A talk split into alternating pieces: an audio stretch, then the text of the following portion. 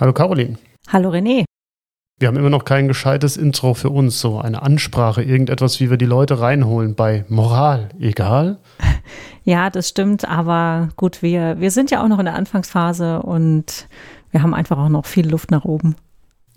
das könnte man so sagen, ja. Okay, was wollen wir mit was wollen wir beginnen heute?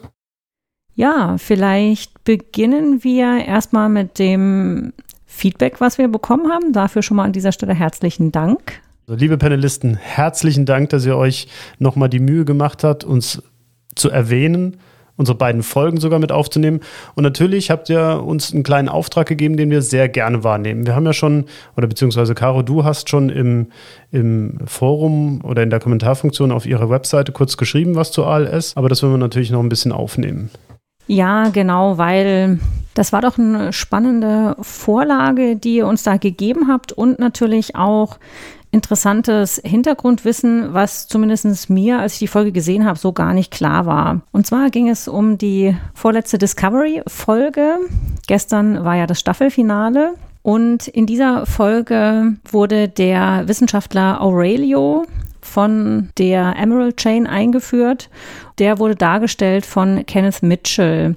Das ist ein Schauspieler, der bereits in früheren Episoden aufgetreten ist, meistens Klingonen dargestellt hat, der im Februar 2020 bekannt gab, dass er an einer ALS leidet. Er ist in dieser Folge mit einem Rollstuhl dargestellt. Dieser Rollstuhl erinnert so ein bisschen an den Rollstuhl von Captain Pike in den ersten Original-Folgen. Das wird ja auch im Forum dann so ein bisschen diskutiert, warum er denn jetzt noch im 32. Jahrhundert einen Rollstuhl braucht. Und es wurde so ein bisschen gegründet mit, dass man eben die Gelder nicht zur Verfügung hat. Ich glaube, ähm, wir müssen ja jetzt auch nicht alles wiederholen, was im Discovery Panel schon so vorgekommen ist. Ja, genau. Und ähm, was ist das für eine Erkrankung? Also die ALS, das steht für Amyotrophe Lateralsklerose, ist eine sogenannte neurodegenerative Erkrankung. Das ist erstmal ein Überbegriff für verschiedene Krankheiten, bei denen Strukturen aus dem Nervensystem zerstört werden oder mit der Zeit sich abbauen. Deswegen, ja. Und in dem Fall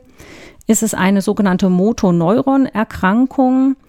Die Motoneurone, man kann sich vielleicht ganz grob so vorstellen, zwischen unserem Gehirn und unseren Muskeln gibt es zwei Hauptleitungen. Das erste und das zweite Motoneuron, die werden ähm, im Grunde einmal umgeschaltet, also einmal Kopf-Rückenmark und einmal Rückenmark-Muskeln. Es gibt Krankheiten, da ist entweder ein Teil oder der andere Teil betroffen und bei der ALS ist es tatsächlich so, dass beide Motoneurone betroffen sein können. Ja, und dann kann man sich ja schon ziemlich vorstellen, was dann passiert, wenn ich ein Kabel habe, das zweimal verschaltet wird und beide Verschal Verschaltungsstellen äh, sind defekt oder werden zumindest degeneriert. Genau, und dadurch kommt es leider bei dieser Erkrankung zunehmend zu einer Muskelschwäche. Und die betrifft eben nicht nur die Muskeln jetzt zum Beispiel der Beine, sondern im weiteren Verlauf auch die Sprachmuskulatur, die Atemmuskulatur und das ist dann letztlich auch ähm, das Problem, woran die Patienten versterben, wenn eigentlich die Atemmuskulatur mit betroffen ist. Also Motoneuron, also alles, was mit Bewegung ausmacht, wird irgendwie verschaltet, wird irgendwie aktiviert und das ist nicht mehr möglich.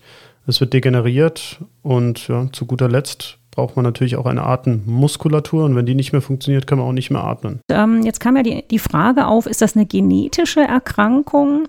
Dazu kann man sagen, die überwiegende Zahl der Patienten, also über 80 Prozent, da ist es keine familiäre Erkrankung. Also das sind eigentlich dann die ersten Mitglieder, die in der Familie davon betroffen sind. Und ähm, es gibt allerdings auch tatsächlich familiäre Formen. Das ist aber der kleinste Anteil bei dieser Krankheit. Ist aber dann dennoch keine genetische Erkrankung. Es ist einfach nur eine familiäre Häufung. Die haben sozusagen eine Disposition für die Erkrankung oder wie muss ich mir das vorstellen? Also ja, sie sind empfänglicher. Also man muss sagen, abschließend hat man da noch ähm, kein umfassendes Bild es gibt schon Gene, die man nachgewiesen hat, die beteiligt sind. Die haben aber wiederum nicht alle, die an der ALS erkrankt sind. Also dadurch geht man davon aus, dass es eine Kombination wahrscheinlich ist oder dass das gleiche Krankheitsbild auch über verschiedene genetische Faktoren vielleicht mit beeinflusst wird. Also eine Ursache? Ja, Ursache in dem Sinn kennt man nicht oder kennt man noch nicht, so dass man bisher eigentlich sagen muss, ähm, es gibt eben Familien, wo es tatsächlich gehäuft zu dieser Erkrankung kommt. In den allermeisten Fällen weiß man es aber einfach nicht. Vielleicht der bekannteste Patient mit ALS ist Stephen Hawking. Er wird eigentlich, wenn es um diese Erkrankung geht, immer so an erster Stelle genannt, wobei er eigentlich keinen wirklich typischen Krankheitsverlauf hatte, muss man sagen. Weil normalerweise die ALS doch recht ja, fulminant, also schnell ja. voranschreitend ist. Und was ist denn so die Überlebensrate bei einer normalen, in Anführungsstrichen, ja, also ALS? Man muss sagen, die ALS ist eine Erkrankung, die eher im etwas höheren Alter, also so ab 50, teilweise auch 60 auftritt. Stephen Hawking zum Beispiel ist schon mit 21 erkrankt. Und erst mit über 70 verstorben, ne? Genau, und ist erst mit über 70 Jahren verstorben. Leider muss man sagen, dass viele Patienten, die im höheren Alter erkranken und einen klassischen Krankheitsverlauf haben, nach wenigen Jahren bereits versterben. Aber, und das finde ich ist auch ganz wichtig an dieser Stelle zu nennen, es ist letztlich eine Erkrankung, wo auch der individuelle Verlauf sehr unterschiedlich sein kann. Also man kann hier tatsächlich nicht von vornherein sagen, wenn jemand diese Diagnose bekommt, wie lange ist jetzt noch zu erwarten, die Überlebenszeit, wie schnell wird die Krankheit fortschreiten. Das muss man wirklich in jedem Einzelfall nochmal sehen. Also Stephen Hawking hat ja auch einen Bezug zu Star Trek. Er hat sich sogar schon mal selbst gespielt. Ich meine als Pokerspieler mit Data zusammen. Also war der ganzen Sache nicht abgeneigt, ist ein sehr bekannter Physiker. Sehr viele Theorien, die auch er mitentwickelt hat, finden hier und da in Star Trek auch Anklang. Was hat es jetzt mit der ALS auf sich? Du sagst, äh, er ist nicht ein typischer Verlauf, er hat sehr lange damit überlebt. Hatte er eine ALS oder gibt es einfach so viele verschiedene Typen von ALS? Er hatte wahrscheinlich eine seltenere Unterform von ALS. Er hat aber für die Erkrankung, für die Erforschung der Erkrankung und auch für die Behandlung hat er sehr viel getan. Zum einen hat er die Erkrankung auf eine ganz eigene Art natürlich sichtbar gemacht, auch dadurch, dass er so lange damit eigentlich gelebt hat und auch gezeigt hat, dass er sein Leben trotz dieser schweren Erkrankung auch eigenbestimmt geführt hat, ja, und geforscht hat und ähm, ganz viel auch gemacht hat. Und dadurch ist er tatsächlich auch mm, in gewisser Weise ein Vorbild, finde ich. Deswegen fand ich auch die Referenz, die hier über diesen Wissenschaftler Aurelio nochmal hergestellt wird, auch eine, eine gute Sache. Das ist natürlich auch drastisch. Ich finde, das sieht man auch sehr schön. Es sind jetzt noch so ein paar Fotos veröffentlicht worden von der Crew untereinander mit dem Schauspieler. Und ähm, ja, man sieht einfach, natürlich sind auch alle irgendwo betroffen, dass er, er hat ja, glaube ich, selbst sogar auch gesagt, dass es wahrscheinlich seine letzte Folge ist. Und ich glaube, es ist leider immer noch so, dass wenn man an ALS erkrankt, ist das eine Diagnose, die natürlich erstens mal deine Lebenserwartung sehr wahrscheinlich sehr einschränkt und natürlich dein Umfeld sehr betrifft. Deswegen finde ich es auch mutig und finde es auch ein wichtiges Zeichen, dass trotzdem es ihm ermöglicht wurde, auch mit den Einschränkungen, die er jetzt schon hat. Denn der Rollstuhl wurde ja nicht ohne Grund auch in die Rolle mit hineingenommen. Ja, er ist auf den Rollstuhl mittlerweile angewiesen. Und gerade bei so einer schwerwiegenden Erkrankung sind die Menschen oft unsichtbar. Jemanden dann in so einer Weise auch sichtbar zu machen und auch als, als Teil von, ja, von sowas eigentlich hm, Positivem darzustellen wie einer Fernsehserie, das finde ich, finde ich wichtig, auch für andere Patienten, die vielleicht an derselben Erkrankung leiden. Und das fand ich eben sehr schön, weil wir das ja auch in der letzten Folge so ein bisschen über TNG bemängelt haben, dass da diese Inklusion nicht vorhanden ist oder nicht so stark vorhanden ist, wie wir es vielleicht uns gerne wünschen würden, dass man doch den Eindruck hat, dass sie bei Discovery im Speziellen da schon sehr viel weiter sind. Gerade auch jetzt in der aktuellen Staffel, in der dritten Staffel von Discovery, sieht man ja schön, dass Inklusion stattfindet und dass das aufgenommen wird. Und wie du eben ganz nett gesagt hast, dass man eben die Leute sichtbar macht. Das finde ich ganz toll. Und ich glaube, das ist vielleicht jetzt auch sogar ein schöner Übergang. Wir wollen nämlich heute auch eine Discovery-Folge besprechen. Das habt ihr vielleicht schon im Titel gesehen. Und zwar besprechen wir, Caroline? Wir besprechen die Folge 4 aus der zweiten Staffel, An Oval for Sharon. Ich musste erstmal nachschauen, was dieser Titel bedeutet. Moment, Moment, Moment. Ich muss noch mal kurz reingrätschen, okay. weil ich habe einen super Übergang. Okay, alles klar. Was haben Stephen Hawking, David Bowie und heute der 8. Januar gemeinsam? Da muss ich passen. Am 8. Januar hatten Stephen Hawking und David Bowie Geburtstag. Ah, Wahnsinn. Ja, super, ja. Jedenfalls ein Obel for Charon auf Deutsch, der Charons Pfennig, ist eine ein Anklang an die griechische Mythologie. Und zwar wird dieser Pfennig dem Verstorbenen unter die Zunge gelegt, damit er den Fährmann bei der Überfahrt über den Fluss ins Totenreich bezahlen kann. Ja, das könnt ihr auch alles wirklich wunderbar nochmal beim Discovery Panel nachhören. Als die damals die Folge besprochen haben, sind sie auch nochmal schön darauf eingegangen. Worum geht es in der Folge? Ganz kurz. Es gibt verschiedene Handlungsstränge. Tatsächlich muss man sagen, ist die Handlung eigentlich ziemlich vollgepackt, also auch in ihrer Bedeutung dann für den weiteren Verlauf von Discovery. Es kommt unter Captain Pike zum Zusammentreffen mit der Sphäre die später dann eben auch dieses, ja, dieses uralte Wissen in den Computer der Discovery hochlädt. Zum Zweiten suchen sie nach Spock, der auf der Flucht ist, nachdem ihm mehrere Morde vorgeworfen werden. Und diese beiden Handlungsstränge laufen jetzt für uns vielleicht eher im Hintergrund. Wir wollen uns zum einen anschauen, was mit Tilly passiert. Tilly ist von einem Wesen besetzt worden. Ja, kann man schon so sagen. Also zumindest sieht es so aus, als wir, ähm, ich glaube, es kommt ja auch mal zwischendrin Symbiose zur Sprache. Also zumindest bezeichnet Stamets ihn, glaube ich, oder das Wesen als Symbiont. Vielleicht kann man das schon vorwegnehmen. Später ähm, wird sich das Wesen selbst dazu auch äußern. Also es erscheint Tilly ja in Form einer, einer früheren Freundin, May, die sie auf der Erde noch kennengelernt hat, eigentlich auch schon, wie sie selber sagt, lange keinen Kontakt mehr zu ihr hatte. Ja, das Aber das ist so wir das, auch schon in der Folge vorher. Ja, genau, das wird vorher schon aufgegriffen. Und das ist so ein bisschen das Gesicht, was sie, was sie diesem Wesen geben. Dann gibt es noch einen weiteren Handlungsstrang. Und zwar steht Saru hier im Zentrum. Und Saru wird in dieser Folge erkranken. Am Anfang ist es so, da sieht man sie in dem Besprechungsraum, da geht es so ein bisschen darum, dass er anfängt zu niesen und äh, Captain Pike sagt auch so schön zu ihm irgendwie, you look like hell und er sagt so, ja, ich, ich bin erkältet. Da ist er wieder der starke Mann, der natürlich trotz einer schrecklichen Erkrankung die ganze Zeit seinen Dienst machen kann. Ja, und der sich davon überhaupt nicht beeinflussen lässt, aber eben dann mit der Zeit doch. Es entwickelt sich dann eigentlich so weiter. Er ist immer wieder im Gespräch mit Burnham, auch in dieser Folge, dass er einem Prozess unterworfen ist, dem sogenannten Waharei, der bei den Kelpianern eine Zeit darstellt, die eigentlich vor ihrem selbstgewählten Tod liegt. Ja, selbstgewählter Tod. Hm. Bin ich mir jetzt nicht so sicher.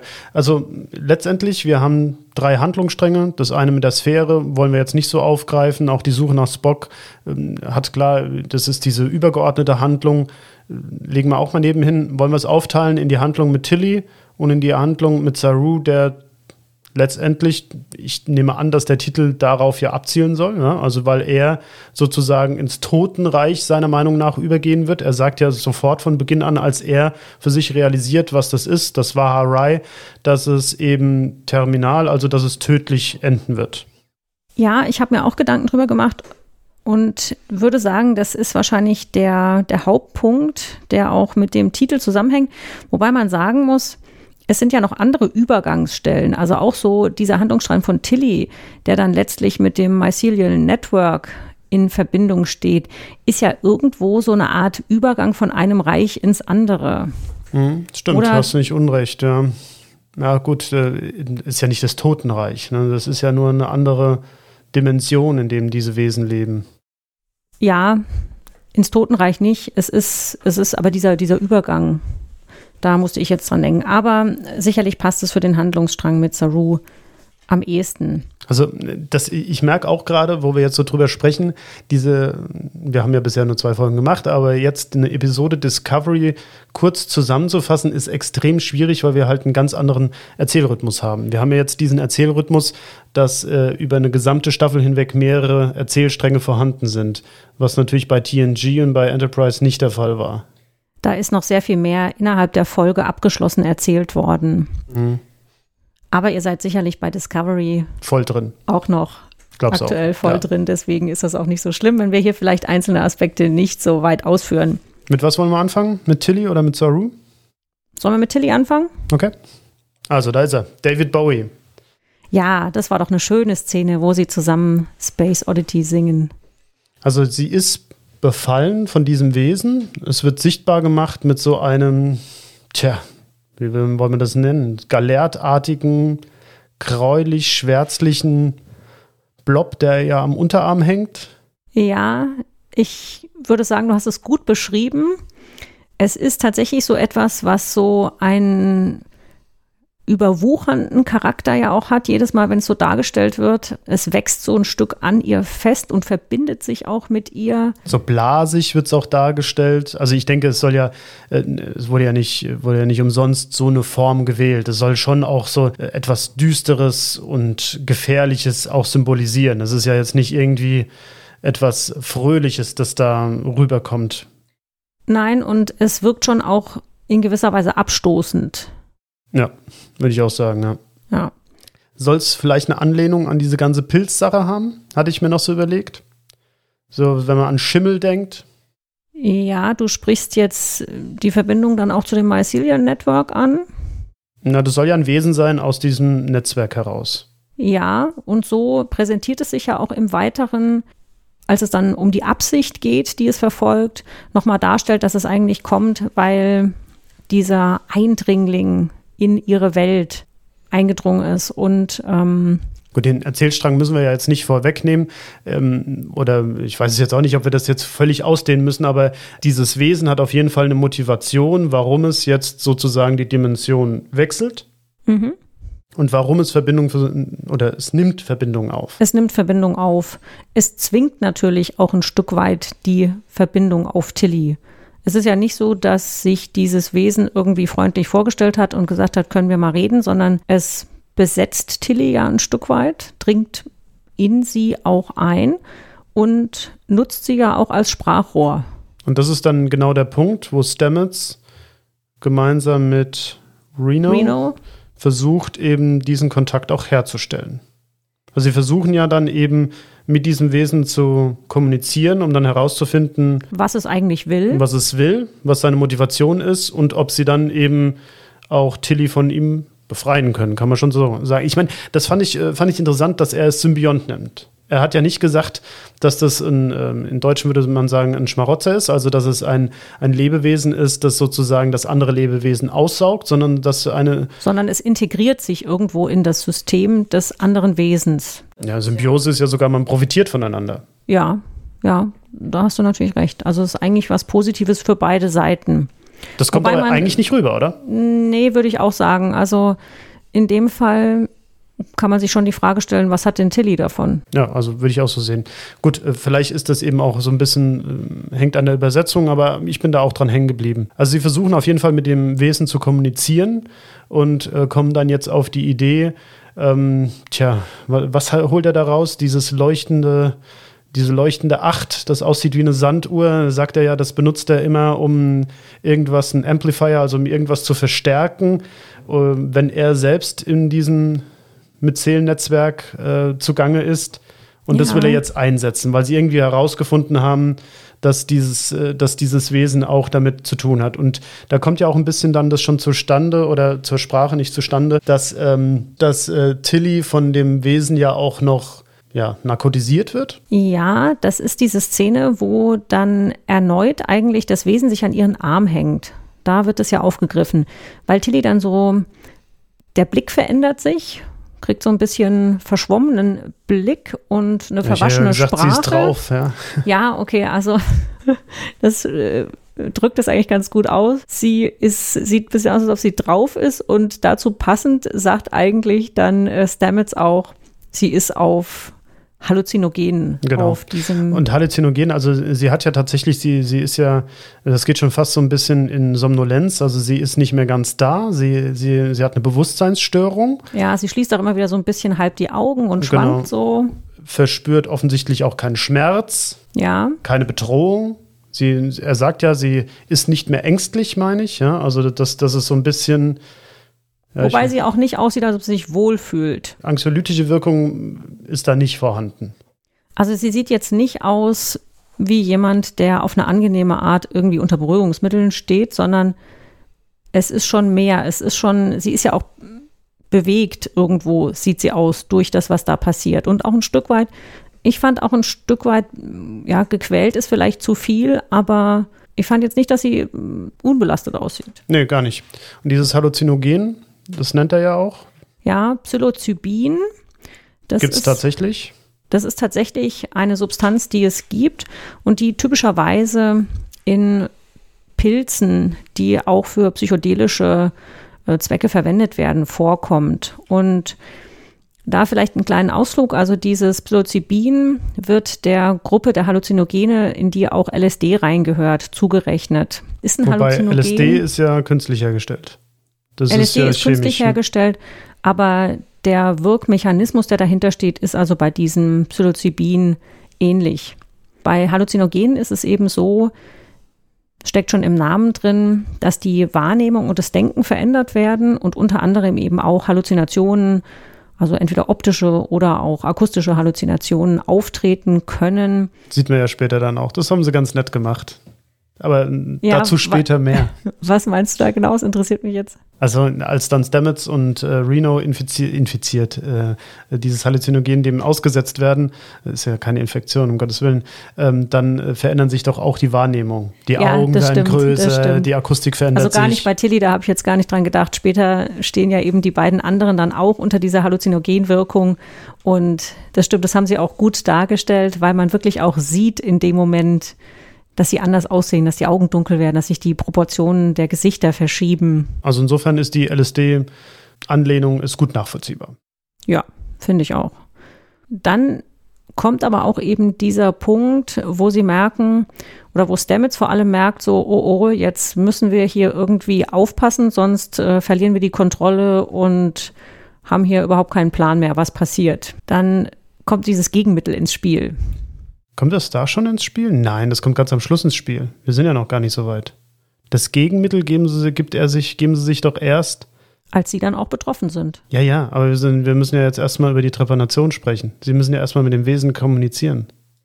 Da hast du natürlich recht. Das ist jetzt sozusagen, wäre schon der Schluss gewesen von diesem Halluzinogenstrang. Jetzt kommt aber natürlich erstmal noch der Punkt, wo in den Kopf gebohrt wird. Da bist du derjenige, der, der hier der kompetentere Ansprechpartner ist. Das mag sein. Ähm, nee, ich möchte anders anfangen. Also es ist ja, es ist erstmal so, sie ist offensichtlich befallen von diesem Wesen. Ich möchte es jetzt mal befallen nennen, weil, wie gesagt, diese Symbiose finde ich nicht ganz gut. Sie überlegen sich, wie können wir kommunizieren. Sie holen diesen Amplifier raus, stellen fest, es reicht nicht aus, das Signal ist zu schwach, die Verstärkung ist nicht da. Und dann kommt Reno, glaube ich, auf die Idee, wir müssen ein Cortical Implant machen. Ja, und als sie diese Idee schildert, hält sie eigentlich auch schon den Bohrer. Ja, oder sie steht, glaube ich, da. Also sie sind Luft. sich darüber einig, sie haben eigentlich nicht das Equipment da, sie müssen es sozusagen Oldschool-Style machen. Sie müssen sich mit dem behelfen, was da ist. Und ja. dieser, der Raum, in dem sie sind, der ist ja auch versiegelt. Ja. Aus dem, sie kommen nicht raus. Sie ja. kommen nicht raus. Äh, Burnham kommt nicht rein. Das wird zwischendurch auch mal kurz dargestellt. Und deswegen müssen sie nehmen, was da ist. Sprechen wir kurz über die Trepanation. Ja, vielleicht erklärst du ganz kurz, was eine Trepanation überhaupt ist. Eigentlich ist es recht banal. Also Trepanation kommt äh, von lateinisch trepan, trepanum bohrer und es meint eigentlich nur, dass man irgendwo reinbohrt. Heutzutage meint man mit der Trepanation die Schädeltrepanation, dass man eigentlich den Schädel, also den Knochen des Kopfes eröffnet. Und vielleicht für Leute, die da nicht ganz so tief drin sind, warum soll man das überhaupt wollen? Das, also die Frage haben sich, glaube ich, die Menschen schon immer gestellt. Man hat ja tatsächlich äh, Schädel gefunden, habt ihr vielleicht auch alle schon mal gehört und gesehen, die ähm, über 6000 Jahre alt sind, wo man Trepanationen festgestellt hat. Wahrscheinlich ist es eher rituell damals gewesen, den bösen Geist aus dem Kopf rauslassen. Manchmal hat man auch gedacht, vielleicht nach einer Schädelfraktur, also nach einem Bruch des Schädels, dass man da eben rangekommen ist. Natürlich will man es heutzutage nur unter den Umständen, wenn irgendetwas sich im Kopf abspielt, dass man entweder rauslassen kann oder an dann, dass man ran muss. Das Rauslassen wäre dann meistens Blut, Luft, irgendetwas, was da nicht reingehört oder zu viel drin ist. Blut gehört natürlich in den Kopf, vor allem ins Hirn, aber an manchen Stellen eben nicht so. Und ähm, wenn man etwas diagnostizieren möchte, also wenn man zum Beispiel einen Tumor, eine Raumforderung biopsieren möchte, wenn man eine Gewebeprobe gewinnen möchte oder auch sogar den Tumor rausholen möchte, resizieren möchte, dann muss man den Schädel zuvor eröffnen, sonst kommt man eigentlich nicht ran.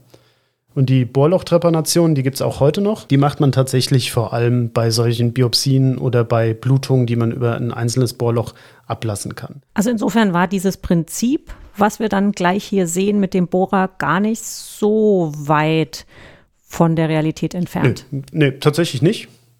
Es ist schon so, dass man natürlich sagen muss, ein Trepan heutzutage ist so, dass der Bohrer an sich ein bisschen komplizierter, sophisticated ist als der Bohrer, den man jetzt kennt, um in die Wand zu bohren oder ein ein Stück Holz zu bohren. Es ist nämlich so, dass der zweigelagert ist, der hat so eine Innenlagerung und dann, wenn man die letzte Knochenlamelle kommt, weil der Knochen hat ja auch verschiedene Schichten, da hat erst eine harte Schicht, die kompakter, die spongiosa, die durchblutet ist, weich, dann kommt wieder die kompakter, wo es hart wird und in der innersten Schicht bei diesem harten, an der letzten Lamelle, wenn dann der innere Teil des Bohrers diese durchbrochen hat, bleibt der ganze Bohrer stehen. Dadurch vermeidet man, dass man ungewollt in den ganzen Kopf dann ins Hirn letztendlich reinbohrt, sondern dass man wirklich nur den Knochen eröffnet.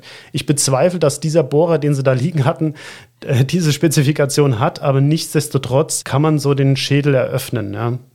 Und das ist natürlich schön, weil in dem Fall könntest du sagen, dass du einmal in deinem Alltag einer Szene aus Star Trek technologisch deutlich überlegen bist, oder? Hm.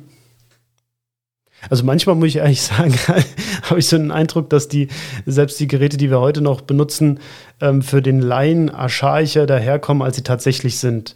Aber ja, ich nehme es jetzt einfach mal so hin, wie du es sagst. Ja. Nimm es einfach mal als Kompliment ja. mit.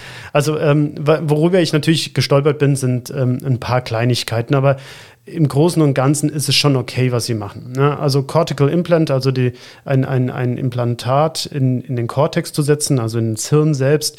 Ähm, wo würde man das platzieren?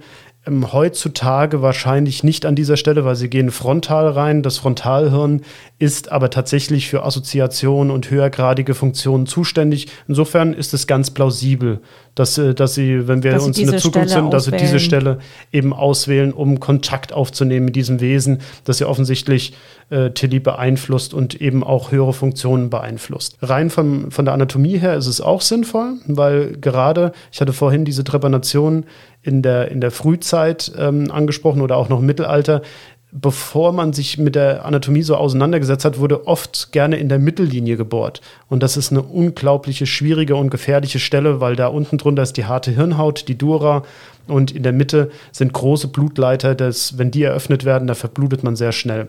Und das haben sie eben nicht gemacht. Sie sind an der Seite reingegangen, war auch sinnvoll wo ich so ein bisschen drüber gestolpert bin. Am Schluss sprechen sie ja darüber, dass sie ein Medkit haben. Da habe ich mich gefragt, warum hat er denn die Stelle nicht betäubt?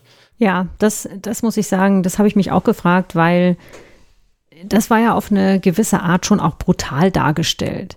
Also nicht nur, dass sie diesen Eingriff ohne Betäubung vornehmen müssen oder so dargestellt wird, dass naja, sie das gut, aber ne, also Betäubung meine ich jetzt tatsächlich eine lokale Betäubung, eine Lokalanästhesie. Ja, also ja, eine oberflächliche Betäubung. Art von, von Betäubung oder, oder Schmerzmedikation. Genau.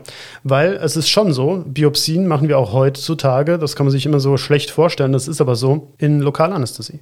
Das heißt, ähm, man betäubt nur die Haut und die Knochenhaut, die sind schmerzempfindlich. Dann bohrt man den Knochen, der Knochen selbst hat kein Schmerzempfinden. Das ist höchstens sehr laut, das kann unangenehm sein ähm, durch die Knochenleitung. Ja. Das kennt ja jeder, wenn man mal so den Kopf an die Scheibe vom, vom Auto legt oder bei der Busfahrt, dass das sehr unangenehm sein kann. Und so ist das, kann man sich das auch vorstellen mit dem Bohrer. Und was man ja tatsächlich dann auch vergisst, das Gehirn selbst hat nämlich auch kein Schmerzempfinden. Ja, aber die Dura, also die harte Hirnhaut, die ich erwähnt habe, die hat nochmal Schmerzempfinden, da muss man manchmal so ein bisschen drüber träufeln. Das ist aber mehr so ein bisschen wie beim Zahnarzt. Ja? Also so ein, so ein das kann so ein Schmerz, ein stechender Schmerz sein, aber diese, diese Gerüchte, die da rumgehen, dass wenn man die Dura berührt, dann fällt jemand in Ohnmacht, das stimmt alles nicht. Und das Hirn selbst hat eben auch keine Schmerzrezeptoren. Ja, das ist definitiv so. Mhm. Gut, also das passt alles. Der Ort passt. Warum sie die Haut nicht kurz betäubt haben, weiß ich nicht. Ähm, der Bohrer bleibt rechtzeitig stehen. Die Dura machen sie offensichtlich nicht auf, beziehungsweise Reno nimmt ja so ein Gerät, das das nochmal da so reinschießt. Äh, ja. also zumindest macht es so ein Geräusch, als so wie so ein, so ein so ein Schussgeräusch. Insofern könnte das schon alles passen. Wie fandest du jetzt dieses Herangehen? Also als sie das beschließen, dass sie das machen wollen, kommt es ja eben zu dieser Szene auch, wo Stamets dann sagt, was ist dein Lieblingslied und wo sie dann anfangen zu singen. Aber gleichzeitig hält Reno im Grunde diesen laufenden Bohrer schon mal in die Luft. Also ablenken ist immer eine gute Idee bei so Sachen. Das fängt schon beim Blutabnehmen an, das kennt, glaube ich, jeder, dass äh, wenn man jetzt einem Kind eine Impfung verabreicht oder wenn man Blut abnimmt, dass man die Leute in ein Gespräch verwickelt und ablenkt, das ist tatsächlich eine gängige Methode. Dass man aber auch gleichzeitig die Leute darauf vorbereitet, was gleich passiert, zumindest beim Erwachsenen, ist auch sinnvoll. Jetzt kann man natürlich argumentieren, sie war ja befallen, sie war ja schon, schon mit dem Halluzinogen, war sie ja schon gedost. War sie schon nicht ja. mehr ganz so sie selbst vielleicht. Ja, kann man alles argumentieren. Das fand ich jetzt okay und es ist natürlich, also ich summe nicht jetzt jedes Mal, wenn ich ein Bohrloch mache. Space Oddity, aber es war ein sehr. Hast du es denn schon mal ausprobiert? Vielleicht wäre das. Ich glaube, die schmeißen mich aus dem OP, wenn ich es nächste Mal. Obwohl, muss ja meine. Dann lassen wir das. Okay, also äh, Singen ist zumindest bisher noch kein Standard bei diesen Eingriffen. Ach, ganz im Gegenteil. Es gibt ja immer so, es gibt viele, die mögen ja Musik während äh, der Arbeit. Und es gibt auch Chirurgen, die lassen gerne Musik während der OPs laufen. Das funktioniert aber und ich glaube, da spreche ich eigentlich für alle meine Kollegen, bei uns nur solange es Dinge sind, die man sehr routiniert abhandeln kann. Also Zugang, Zurückziehen, Zunähen, solche Dinge, die schon fast unterbewusst ablaufen. Aber immer da, wo du dich wirklich konzentrieren musst, und das ist ein Großteil dieser Operationen, diese OPs sind echt lang teilweise. Also jetzt nicht so eine Bohrlochtrepanation, aber so eine Hirntumoroperation ist echt lang oder kann sehr lang sein, da, da, also da möchte ich keine Musik und da möchte ich auch nicht, dass einer rumsummt oder so. Also das kann sich doch jeder vorstellen. Wenn man irgendwas konzentriert macht und sitzt einer neben einem und der summt dann Space Oddity, na danke. Ist vielleicht nicht direkt hilfreich. Gibt es übrigens schöne Studien dazu, welche Art von Musik auf chirurgische Eingriffe welchen Einfluss hat. Aber das jetzt nur ganz am Rande. Lass mich raten, Hard Rock. Death Metal. Also auf jeden Fall waren diese Sachen eher nicht zuträglich, wobei netterweise hat man das nicht bei echten Operationen, sondern bei diesem Spiel mit Dr. Bibber, vielleicht kennt das der ein oder andere, bei dem man aus so einem. Also völlig realistisch, ja, also, ja. also total, realistisch total nachvollziehbar. Und, äh, also aus der Realität kann ich vielleicht sagen, Musik ist, wie gesagt, in gewissen Situationen okay und das sollte keine Musik sein, die aufregend ist für einen selbst. Also wenn ich jetzt Schlager hören müsste, die wäre für mich aufregend, auch wenn das irgendwie vielleicht irgendeine Schnulze wäre, die da läuft. Aber äh, ich könnte mir jetzt nicht vorstellen, dass irgendjemand da so in den Raum brüllt zusätzlich. Aber was in dieser Szene, um mal wieder zurückzukommen, natürlich schön dargestellt ist, ist, dass Stamets, der ja kein Arzt ist, die Möglichkeit einfach nutzt, über dieses Lied Tilly so ein Stück weit zu beruhigen und auch obwohl sie eben gerade durch dieses Halluzinogen eingeschränkt ist, so ein bisschen mitzunehmen. Das hat mir gut gefallen. Ja, auf jeden Fall. Und du sprichst was Wesentliches an. Es sind ja keine Ärzte, die diese Prozedur machen. Also woher weiß er es? Von Kalber? Haben wir jetzt aber auch noch nicht gehört, dass der der große Neurochirurg ist? Ja, du meinst jetzt, woher er weiß, wo er bohren muss. Ja, oder überhaupt, was er machen muss. Also sie wissen ja sofort, ich meine, gut, klar, kann man jetzt schon irgendwie... Er ist ja Wissenschaftler. Ja, und er hat ja auch mit dieser, mit dieser DNA-Sache und so, ja. so, also irgendeinen biologisch-medizinischen Bezug hat er ja schon. Vielleicht hat er schon mal Proben genommen bei anderen Lebewesen. Also da würde ich jetzt sogar sagen, ist er vielleicht noch so eine Rolle, wo man sagen könnte, ja, okay, er kennt sich anatomisch vielleicht so weit aus, dass er, dass er die Stelle benennen kann, wo man jetzt ja. reingehen sollte. Also sie, sie setzen auf jeden Fall dieses Implantat, nehmen auch dann Kontakt zu dem Wesen auf, können dann gewisse Dinge klären. Schön fand ich auch, dass er sich dafür entschuldigt. Er versteht ja offensichtlich, dass er der Intruder ist, dass er der Eindringling ist in dieses Netzwerk oder zumindest etwas damit zu tun hat, mit diesen Sprüngen, die die Discovery macht. Wobei ihm das ja erst wirklich durch die Ansage dieses Wesens klar wird. Während also, der Kommunikation, der Konversation. Ja, erst sagt er ja nämlich noch, ähm, oh, was ist denn los? Äh, können wir euch da irgendwie helfen? Und erst dann sagt ja das, das Wesen über Tilly, ja, ihr seid ja das Problem. Aber das, ähm, also wie, ich fand's gut. Also ich fand's gut, dass er das so gleich so sagt, dass er das auch eingesteht. Ja, ich fand das auch gut, weil er ja auch insgesamt, er hat ja einen sehr positiven Bezug eigentlich zu diesem Netzwerk. Also er hat ja da auch eine enge Verbindung einfach hergestellt und fand ich auch gut dargestellt. Dann kommt es zu der Szene, wo Tilly dann letztlich nochmal überwuchert oder eingeschlossen wird. Stimmt, sie wird nochmal eingeschlossen. Wesen. Wie kommt es denn eigentlich nochmal dazu? Das ist eigentlich schon nach dieser Szene, wo sie sich unterhalten haben. Ja, genau. Ich glaube, in der, in der Unterhaltung kommt es zu einer Situation, dass, das war doch so, Reno gibt dem Wesen irgendwie nochmal so einen Schocker oder so. Und in dem Moment reagiert es und nimmt dann Tilly ein. Ja, wobei es da ja auch so ist, dass sie eigentlich ja unbeschadet dann wieder aussteigen kann aus dieser Struktur oder herausgeholt wird von den ja, beiden anderen. Ja, schon. Also von daher kommt vielleicht nochmal das auf, was du vorhin gesagt hast, dieses Symbiontische auch. Eigentlich hat das Wesen nicht das Ziel, irgendwie Tilly jetzt zu schaden oder sie sogar zu töten. Zumindest sollte es ähm, sowohl das Wording, also die, die, die Worte, die da benutzt werden, als auch wie es dargestellt wird, soll das suggerieren. Weil das Ende der ganzen Folge ist ja auch, dass Tilly in diesem Wesen verschwindet. Und sie gucken rein und finden sie nicht. Ja, genau. Insofern soll das ja auch vermitteln, dass sehr wahrscheinlich Tilly nichts Schlimmes passiert ist. Wobei ganz klar das natürlich in dem Moment noch nicht ist, weil sie ist ja erstmal einfach weg. Auf der anderen Seite hast du natürlich recht, kündigt sich das schon an, weil sonst hätte vielleicht auch das Wesen auf eine ganz andere Art Kontakt aufnehmen können als auf diese Art. Es hat ja auch diese Person ausgewählt, um mit ihr zu kommunizieren, diese May, und zeigt ja doch, dass auch die, die Person von Tilly irgendwo von dem Wesen auch wahrgenommen wird. Kannst du dich noch erinnern, als wir die Folge das erste Mal gesehen haben, haben wir da, also ich habe nicht gedacht, dass Tilly jetzt weg ist, weil dafür war diese Person zu stark aufgebaut, als dass sie sterben würde. Und wir hatten noch nicht so einen Game of Thrones-Moment, dass alle Hauptcharaktere sterben. Dass ständig die Gefahr besteht, dass Hauptcharaktere sterben.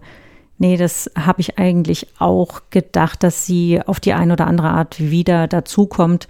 Weil, wie du sagst, sie ist ja auch ein sehr besonderer Charakter, auch ein, finde ich mal, außergewöhnlicher Charakter, der da mit reingenommen wurde. Das dachte ich eigentlich auch nicht, dass das jetzt irgendwie der Schlusspunkt war, so wurde es auch nicht aufgebaut. Also das wäre ungewöhnlich gewesen. Eine kleine Sache müssen wir noch kurz erwähnen, bevor wir diesen Handlungsstrang abschließen.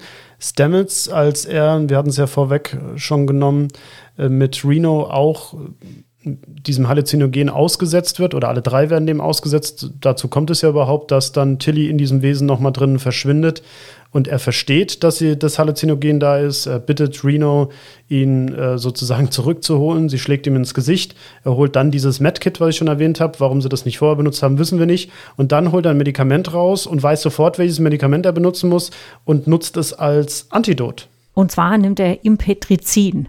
Wir haben es dann nachgeschaut und haben festgestellt, dass das eine Substanz ist, die tatsächlich nicht zum ersten Mal vorkommt. Und die es nicht gibt. Und die es zum anderen auch nicht gibt, im Gegensatz zu dem Psilocybin eben, die bisher aber wohl zur Behandlung von Plasmaverletzungen eingesetzt wurde. Also so ein bisschen, ja, muss man sagen, hier wurde einfach nochmal in die, in die Kiste erfundener Begriffe eingetaucht und. Gut, er hätte halt auch kein aktuelles Antidot nehmen können, weil es keins gibt. Ja, oder? Es, gibt kein, äh, kein Antidot für das Halluzinogen. Also wenn wir Wissensstand heute sehen, dann gibt es eigentlich kein Antidot, sondern man kann die Symptome behandeln ja. und kann warten, bis die Wirkung abklingt. Aber es gibt jetzt nichts Spezifisches, wo man sagen kann, wenn jetzt ähm, eine Vergiftung zum Beispiel damit vorliegt, dann gebe ich XY. Ja, klassische Vergiftungstherapie, die Symptome lindern, wenn man kein Antidot hat. Ja. Und das Gift aus dem Körper rausholen, wenn möglich. Und warten, bis der Körper es im Grunde selbst dann auch abbaut. Mhm. Ja. Wollen wir den Handlungsstrang dann abschließen? Wollen wir zu Saru übergehen? Ja, ich finde, das sollten wir tun. Denn ich muss sagen, ich fand diesen Erzählstrang auch aus verschiedenen Gründen eigentlich sehr interessant. Also zum einen muss man sagen, wird hier nochmal aufgegriffen, dass die Föderation ja wenig Erfahrung auch mit Kelpianern hat. Er ist der einzige Kelpianer in der Föderation, das können wir nochmal wiederholen. Kam ja jetzt auch in der aktuellen Folge oder in den aktuellen letzten beiden Folgen von Discovery. Wir sind im Januar 2021, die dritte Staffel endet gerade, kam das ja nochmal zur Sprache. Deswegen gibt es eigentlich kaum Berührungspunkte und zum Zeitpunkt dieser Folge, die wir jetzt heute besprechen, ist es auch noch nicht so, dass sie auf ähm, Kamina waren und mehr über diese ganze Spezies erfahren haben. Deswegen spielt es auch so eine große Rolle mit dem Waharei. So ist es. Was sich ja schon andeutet, was Saru auch kurz erzählt, ist ja diese Situation, dass auf Kamina auf seinem Heimatplaneten eigentlich zwei Spezies leben, nämlich die Kelpianer und die Baul. Die Kelpianer eigentlich in dem Fall auch so ja, als die unterlegene Spezies dargestellt werden. Ja, die Baul nennt er selbst als Predators, als Räuber. Ja, als ja, Räuber, Raubtiere. Er berichtet dann im Grunde, dass dieses Waharei ein Moment ist, in dem die Kelpianer entweder sterben oder dem Wahnsinn anheimfallen. Weil sie wissen, dass es zum Culling, zur Opfer, zur rituellen Opferung kommt es ja. ist ja so, irgendwie, die erleben ja nur ein gewisses Lebensalter und dann werden immer welche ausgesucht, die den Baul dann geopfert werden. Um sich auf diesen Ritus vorzubereiten, gibt es angeblich im Körper eine biochemische Reaktion, die sozusagen dem Kelpianer selbst. Wie, also ich habe das, das eigentlich, ich habe das so verstanden, dass es in dem Moment, wenn diese Symptome von dem Wacherei auftreten, eigentlich gar keine Chance mehr gibt für den Kelpianer oder dass das genau. Genau, es ist terminal, definitiv. Ja. Also es, ja. Ist, es ist tödlich, es ist letal.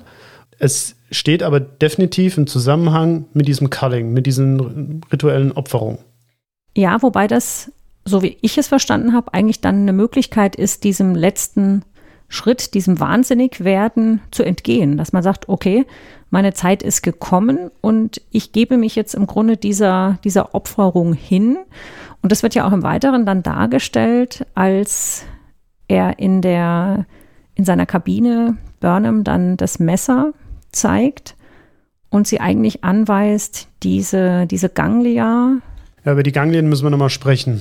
In, Im Vorhergehenden wird es ja so dargestellt, dass er einer Spezies angehört, die einen besondere, besonderen Angstzustand hat immer unter permanenter Angst leidet und die auch noch eine besondere Fähigkeit haben, wie so ein, wir würden dazu sagen, siebten Sinn, dass wenn eine sehr bedrohliche Situation auftritt, dann treten diese Ganglien aus dem Schädel heraus und äh, ihm wird klar, dass jetzt ähm, demnächst etwas Schlimmes passieren wird und sein Angstlevel nimmt stark zu. Habe ich das so richtig verstanden oder so habe so ich es zumindest hab ich verstanden? Es auch. Er kann im Grunde Gefahr wittern, würde man sagen. Genau. Und dieser äußere Anzeiger sind dann tatsächlich diese, diese Gangler, diese Fortsätze, die dann hinten am, am Nacken so austreten. Ja. Das mit den Ganglien, das, das kommt natürlich sehr hübsch rüber. Das wird ja sehr oft aufgenommen. Das wird ja dann auch im Spiegeluniversum aufgenommen, als dann die Terraner sogar diese Ganglien essen, als Spezialität ansehen.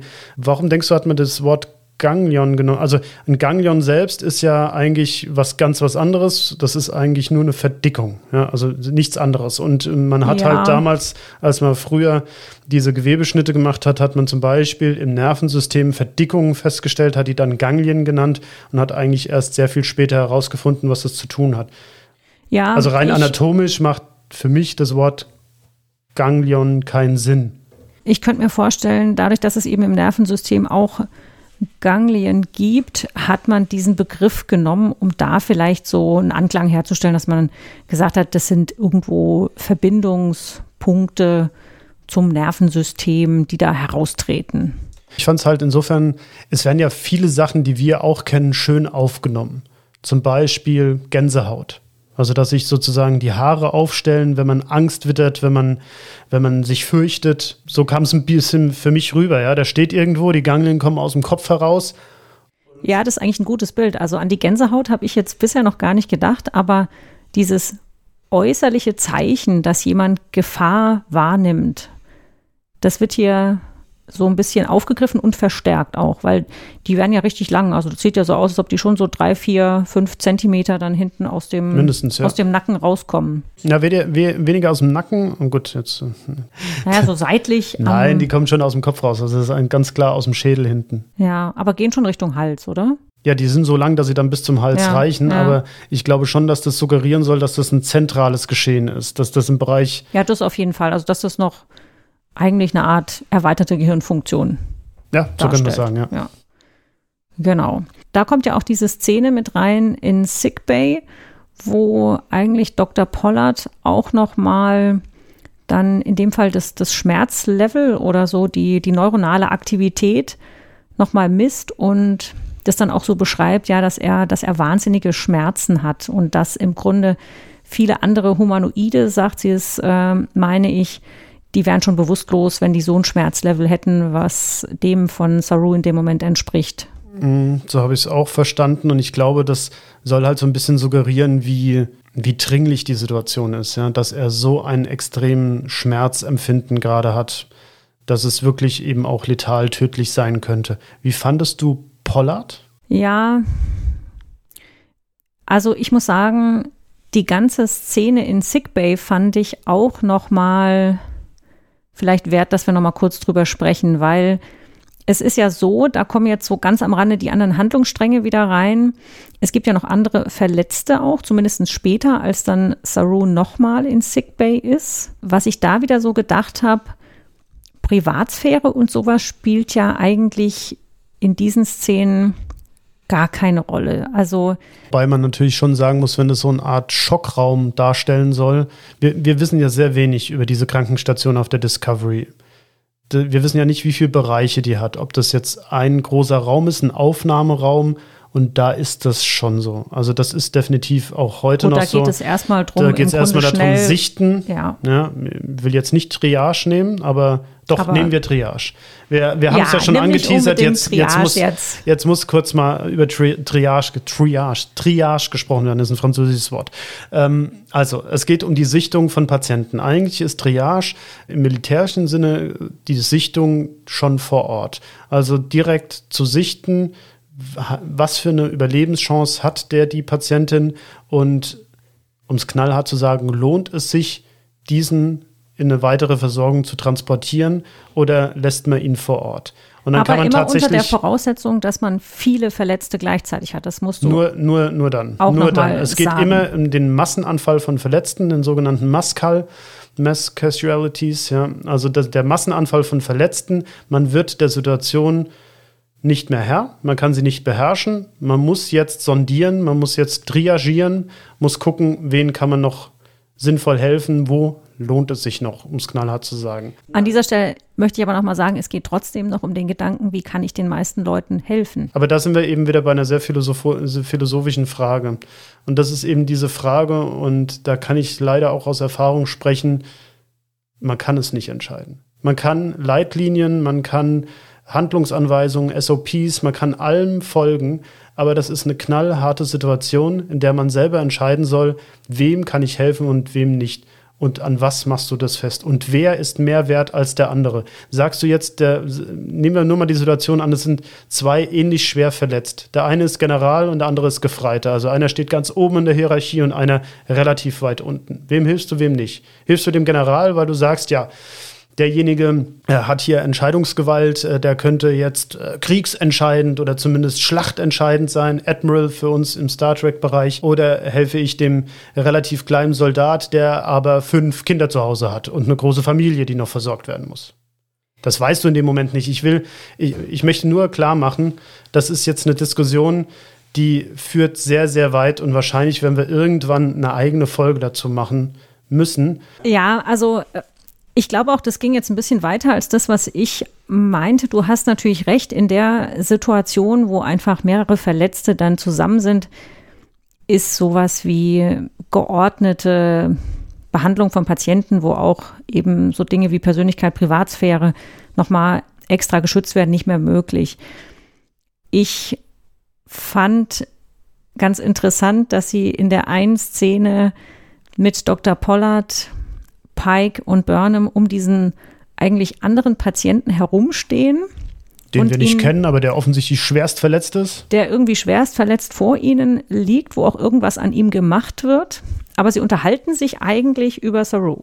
Auf jeden Fall. Es soll halt nochmal auch die, die Dringlichkeit der Gesamtsituation darstellen. Der hat ja offensichtlich eine, eine Blutung im, im Bereich des Bauches, im Abdomen und die ähm, durch Pressen stillen sie diese Blutung. Gut, wie sinnvoll das ist, brauchen wir jetzt nicht drüber reden, aber grundsätzlich ist das ein, ein Schema, das wir aus Filmen sehr gut kennen. Man hat eine Blutung, man drückt drauf, ist auch nicht immer verkehrt. Will das jetzt nicht unbedingt vertiefen, aber der Handlungsstrang geht definitiv mit Saru weiter. Ja Ja. Aber fandest du das jetzt so unplausibel, dass die sich jetzt da weiter unterhalten? Weil der, sie, sie haben ja offensichtlich als Dritte nur den Auftrag gekriegt, komm mal her, drück mal da drauf. Also ich fand schon jetzt gegenüber demjenigen, der da als Patient dargestellt wird, fand ich es ein bisschen merkwürdig, weil man so den Eindruck hat, mit ihm beschäftigt sich eigentlich in dem Moment keiner so richtig. Da sind wir wieder genau in der Diskussion drin. Ja. Ja, also der Aber ist es nicht doch wert, was dass zu er Dr. behandelt wird. Pollard sagen. Ja, ich, mit Pollard haben wir angefangen und dann kamen wir jetzt in diesen Behandlungsraum, wo keine Privatsphäre ist. Ich fand Pollard schwach dargestellt. Die sagt kaum was, sie steht manchmal mit so leicht geöffnetem Mund, schon fast ein bisschen dümmlich nebendran. Das fand ich schlecht. Sie nickt nur zu dem, was die anderen sagen. Und das Einzige, was sie sagen kann, ist, ja, der hat ganz schön Schmerzen und oh, kann schon sein, dass er dran stirbt. Aber da kommen überhaupt gar keine Vorschläge, da kommt nichts. Ähm, okay, ich kenne jetzt zwar Kelpianer nicht, aber das, das und das könnten wir doch mal wenigstens machen. Wir könnten eine Schmerzlinderung machen. Wir könnten mal messen, woher dieser Schmerzlevel überhaupt kommt. Was haben denn diese Ganglien? Was wissen Sie selbst über diese Erkrankung? Nichts. Sie wird natürlich da ganz anders dargestellt als viele andere Star Trek-Ärzte, die wir jetzt vielleicht so im Kopf haben, die ja auch als Hauptcharaktere dann immer sehr in die Handlungen mit reingehen, ja, und Theorien entwickeln. Vielleicht ist das auch ein bisschen der Dramaturgie dann geschuldet, dass sie, dass sie diese Rolle auch nicht hat, sondern dass sie eben, ja, man muss vielleicht schon sagen, so ein bisschen eben der, der zweite Arzt ist, obwohl ja im Moment Dr. Ist sie ja Kalber gar nicht, ne? Genau, ich meine, sie ist ja ist. seine, aber ist sie nicht sogar seine Chefin? Ist sie seine Chefin? Ah, Es, kommt nicht so richtig rüber. Ich, Ja. äh, auch das könnt ihr viel besser beim Discovery Panel nachhören. Das wurde sehr viel diskutiert. Es ist ja Discovery im Allgemeinen sind ja viele Dinge nicht ganz klar aufgeklärt. Wir wissen nicht genau, wer ist der Chefingenieur. Wir haben eben auch in der Krankenstation immer die Diskussion, wer hat da den Hut auf. Dass es mehrere Ärzte gibt, finde ich mehr als plausibel. Die Zeiten, wie es gerne in TNG vermittelt wird, dass es ausreicht, dass ein einziger Arzt an Bord ist, ist bei der Masse an Leuten, die dort Dienst tun, natürlich Ist eigentlich äh, sinnlos, nicht ganz nachvollziehbar, ja. das stimmt. Aber jetzt kommen wir vielleicht doch nochmal zu Saru und seiner Erkrankung. Denn letztlich läuft es ja darauf hinaus, dass sie sagen, okay, da kann man halt nichts machen, oder? Das ist jetzt so das Fazit erstmal. ja, Dann zum einen ist es natürlich so, da kommt noch mal ein bisschen dieses Heroische von vorhin rein. Er versucht seinen Dienst noch bis, bis aufs Letzte auszuführen und nur als es dann gar nicht mehr geht, lässt er sich von Burnham in sein Quartier begleiten. Ja, das wird ja noch ein bisschen da unterstrichen, dass sie ja diesen Translator-Problem haben und er natürlich der Einzige ist, der 94 Sprachen spricht und vermitteln kann. Gut, kann man jetzt sogar noch doch ein bisschen nachvollziehen, muss ich sagen. Wenn er wirklich so essentiell für die Situation ist, ist es nachvollziehbar, dass er versucht, seinen Dienst zu erledigen. Ja, und das fand ich schon gut, weil da wird noch mal seine Einzigartigkeit ein bisschen rausgehoben und ja auch dieses Moment, dass er letztendlich derjenige ist, der überhaupt versteht, dass die Sphäre versucht, Kontakt aufzunehmen. Also das fand ich eigentlich nicht schlecht. Und auch dieses Sprachliche, das ist ja so ein kleiner Seitenhieb, vielleicht auch in Richtung der englischsprachigen Amerikaner. Bin ich denn hier der Einzige, der sich drum kümmert, mal eine fremde Sprache zu lernen? Ja, das war gut, das stimmt, ja. Und was ich auch in der, in der Beschreibung der Folge, was mir in dem Moment gar nicht so klar war, ist wohl, dass das Pike auf Hebräisch irgendwie noch sagt, willkommen im Turm zu Babel. Ah, das habe ich jetzt auch nicht. Äh, Ja. Er spricht ja zwischendrin auch mal kurz Deutsch. Ja, und Französisch und Mhm. das ist auf jeden Fall, ist eine schöne Szene eigentlich mit den Ja. vielen Sprachen. Und dann sind sie in seinem Quartier. Ich finde, da sollten wir jetzt nochmal drauf eingehen, weil das ist ja jetzt eigentlich eine Situation, wo das Thema Sterbehilfe ein Stück weit aufgegriffen wird. Ja, habe ich auch so gesehen. Und zwar bittet Saru Burnham relativ eindeutig, was er sich von ihr in dieser Situation jetzt wünscht. Und zwar, dass sie das Messer nimmt, was er von seiner Schwester auf Kamina bekommen hat und ihm diese Ganglien entfernt, was dann wohl auch mit seinem Tod verbunden wäre. So habe ich es auch verstanden. Und er sagt ja auch, sie soll ihn von seinem Leid, bevor er wahnsinnig wird, erlösen. Und das ist ganz klar die, der Anknüpfungspunkt an Sterbehilfe. dann kann man sagen, Burnham würde ihm diesen Wunsch auch erfüllen. Man sieht, es ist, finde ich, gut dargestellt, dass ihr das natürlich schwerfällt, dass das eine hochemotionale Situation ist, aber sie möchte eigentlich ihren Freund in dieser Situation, ich sage jetzt mal Freund, ja, also Ja, doch, schon. Ja. Sie, sie bezeichnen sich ja sogar dann als Familienmitglieder. Die Schwester, die ich niemals hatte. Du Ja. bist auch ein Bruder für mich. Genau. Nein, Und- die Schwester, die ich niemals hatte, stimmt ja nicht, sondern der Schwesternersatz, du hast ja Sirana eben schon erwähnt. Ja, aber er greift das dann auch nochmal auf, als er sie ja ermahnt, dass sie sich mit Spock versöhnen soll. Dann wird sie eigentlich nur von dieser letztendlich durchgeführten Sterbehilfe abgehalten, weil in dem Moment die Ganglien von selbst sich zurückbilden bzw. Abfallen. abfallen. Ja, lass uns kurz über Sterbehilfe sprechen, aber wirklich, ähm, ich glaube auch da, das ist so ein gesellschaftlich tiefsitzendes Thema. Wir können da keine, keine allumfängliche Aussage machen. Ich glaube, was wir können, ist, dass wir eine persönliche Meinung dazu abgeben können. Wie Ja. hast du es denn in dieser Situation gesehen? Also ich fand folgende Aspekte da ganz wichtig.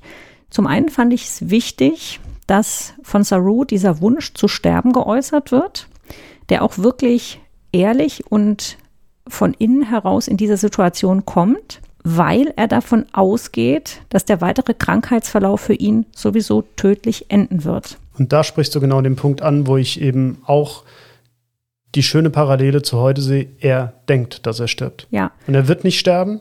Und das ist nämlich genau der Punkt. Es kann so eine Entscheidung, da sind wir wieder bei dieser Situation, dass die niemals durch einen Einzelnen getroffen werden kann, weder durch den Patienten allein noch durch den behandelnden Arzt, die behandelnde Ärztin alleine, sondern dass es immer eine Gemeinschaftsentscheidung mit Dritten sein muss. Weil es muss hundertprozentig klar sein, dass das eine Situation ist, die nicht mehr umkehrbar ist. Sehen wir ja schön. ja, Völlig falsche Einschätzung der Situation. Er denkt, er stirbt und es passiert eigentlich genau das Gegenteil. Er entwickelt sich weiter. Und da kommt, denke ich, auch noch mal wirklich mit rein, wie sicher kann man sein? Wie, viel, wie viele Situationen, wo wirklich 100 Prozent feststeht, wie der weitere Verlauf sein wird, wie lange der noch sein wird. Es mag in manchen Situationen sein, dass man weiß, eine Erkrankung wird zum Tode führen. Aber kann ich wirklich sagen, ob vielleicht die sechs Wochen, die bis dahin noch vergehen, nicht für denjenigen auch noch eine wichtige Zeit in seinem Leben sind? Können wir ihm die Entscheidung nicht abnehmen. Und genau das ist etwas, was ich jetzt für mich persönlich rüberbringen möchte. Ich möchte es nochmal unterstreichen, wenn man so eine Entscheidung trifft und es gesetzlich überhaupt zulässig ist, wie gesagt, das ist auch eine gesellschaftliche Entscheidung, dann kann es nur eine Entscheidung sein, die durch ganz viele Personen getroffen wird, die sowohl subjektiv als auch objektiv sind. Und nur wenn man dann auf einen gemeinsamen Nenner kommt, darf es eine Entscheidung geben, sowohl in die eine als auch in die andere Richtung. Also sowohl in die Richtung zu sagen, wir machen nochmal alles, was geht, was uns zur Verfügung steht, als auch in die Richtung, wir entsprechen diesem Wunsch der Sterbehilfe.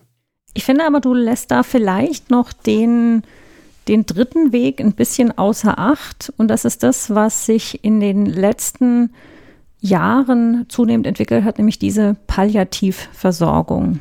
Also jemanden auch in so einer schwierigen Situation, die vielleicht auf das Lebensende hingeht, bestmöglich zu unterstützen, ohne aktiv in Richtung des Versterbens zum Beispiel einzugreifen. Nee, ganz klar. Also das ich wollte jetzt bewusst polarisieren in dem Sinne, was, was die Entscheidung Sterbehilfe angeht.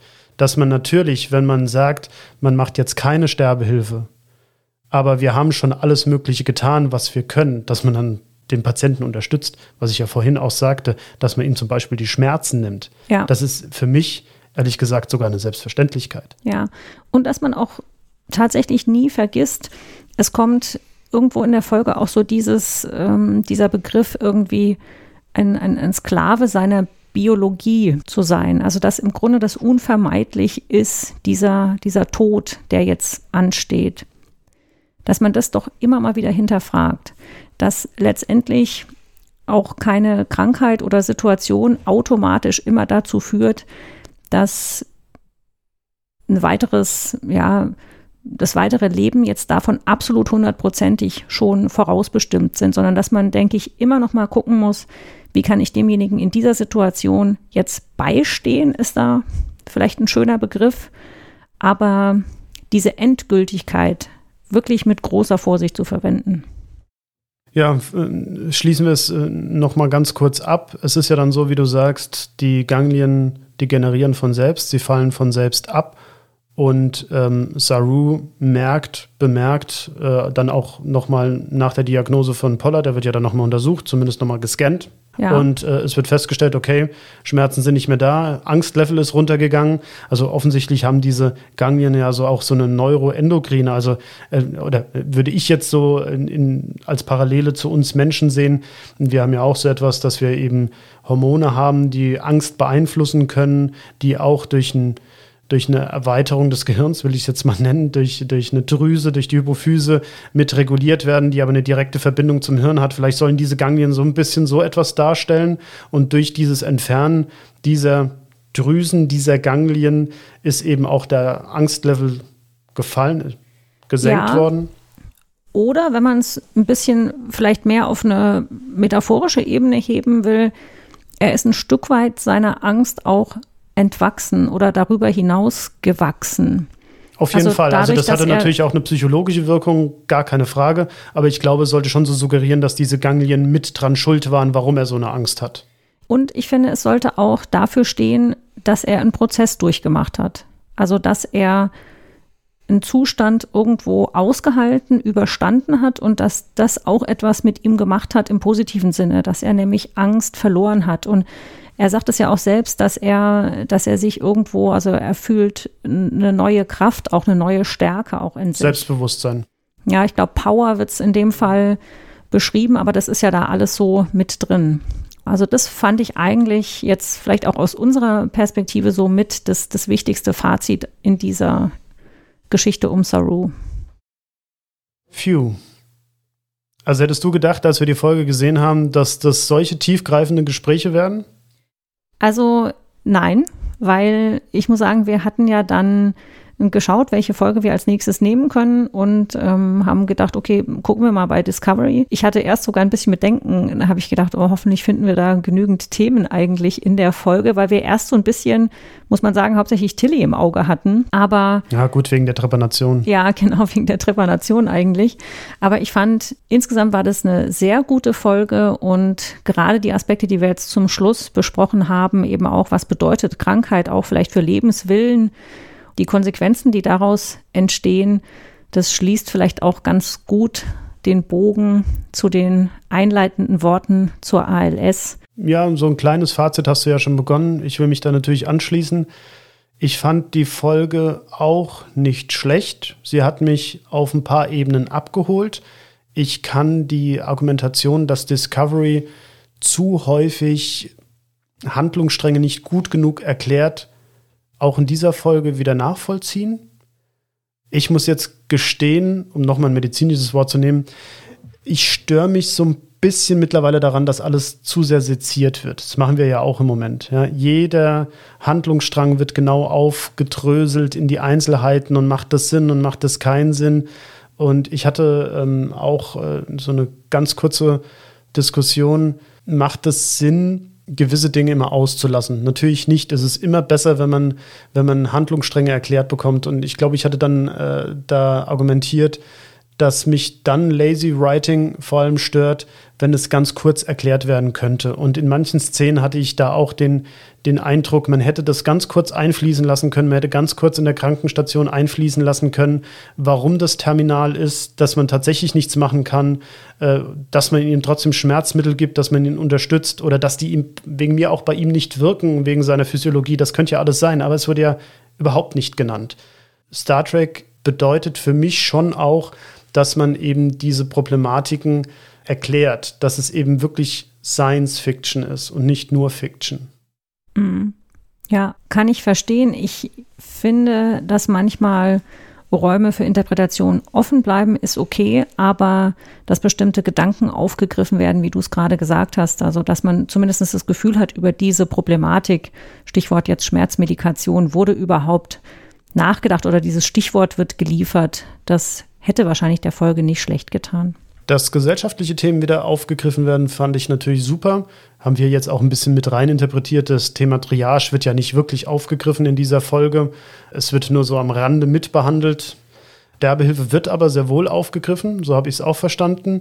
Würde mich auch mal interessieren, wie ihr das da draußen seht, wenn ihr jetzt unsere Folge hört. Schreibt uns doch mal oder kommentiert uns.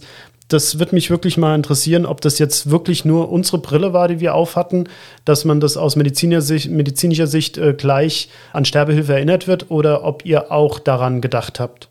Ja, wir freuen uns von euch zu hören. Dann würde ich sagen, bis dahin, denkt vor allem daran, Moral ist nicht egal.